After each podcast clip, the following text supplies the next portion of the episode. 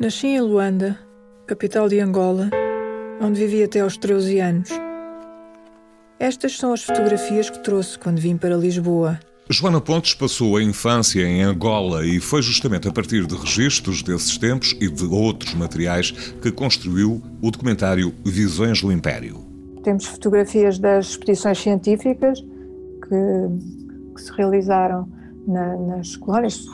Um, de delimitação de fronteiras. Uh, temos uh, fotografias, por exemplo, do álbum do, dos álbuns maravilhosos que estão no Arquivo Histórico Ultramarino, por exemplo, do, dos álbuns do, do Colonato da Sela.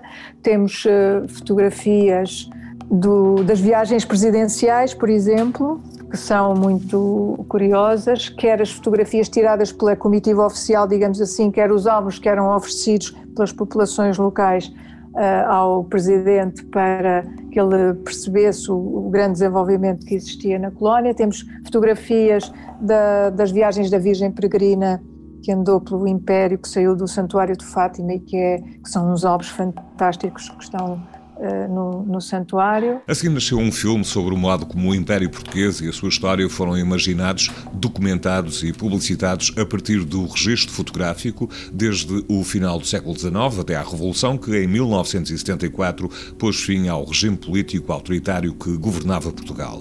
É, é uma reflexão que parte de um, de um acervo privado, que é o da minha família, para uh, uma, uma, uma interrogação uh, sobre uh, os usos da fotografia e que usos esses que criaram uh, uma visão ou que pretenderam criar, disseminar, consolidar uma, uma certa ideia de império.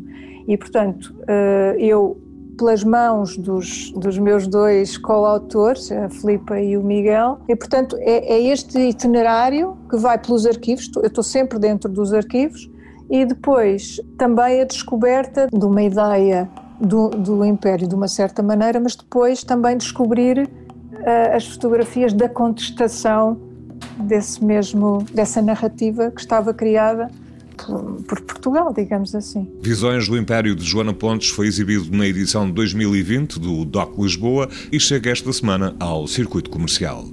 Vejo-as ligadas ao modo como recordo. Fomos felizes.